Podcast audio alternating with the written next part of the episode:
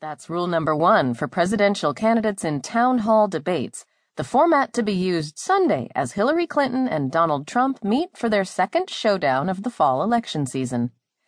The picture of President George H.W. Bush checking his watch during a town hall debate in 1992, taken as a sign of indifference to the audience of voters in front of him, should be on the minds of both candidates, each of whom face different challenges heading into this season. Especially Trump. Anytime there's a weak performance in the first debate, the pressure increases for a good performance in the second debate, said Alan Schroeder, author of Presidential Debates: Risky Business on the Campaign Trail. While Trump continues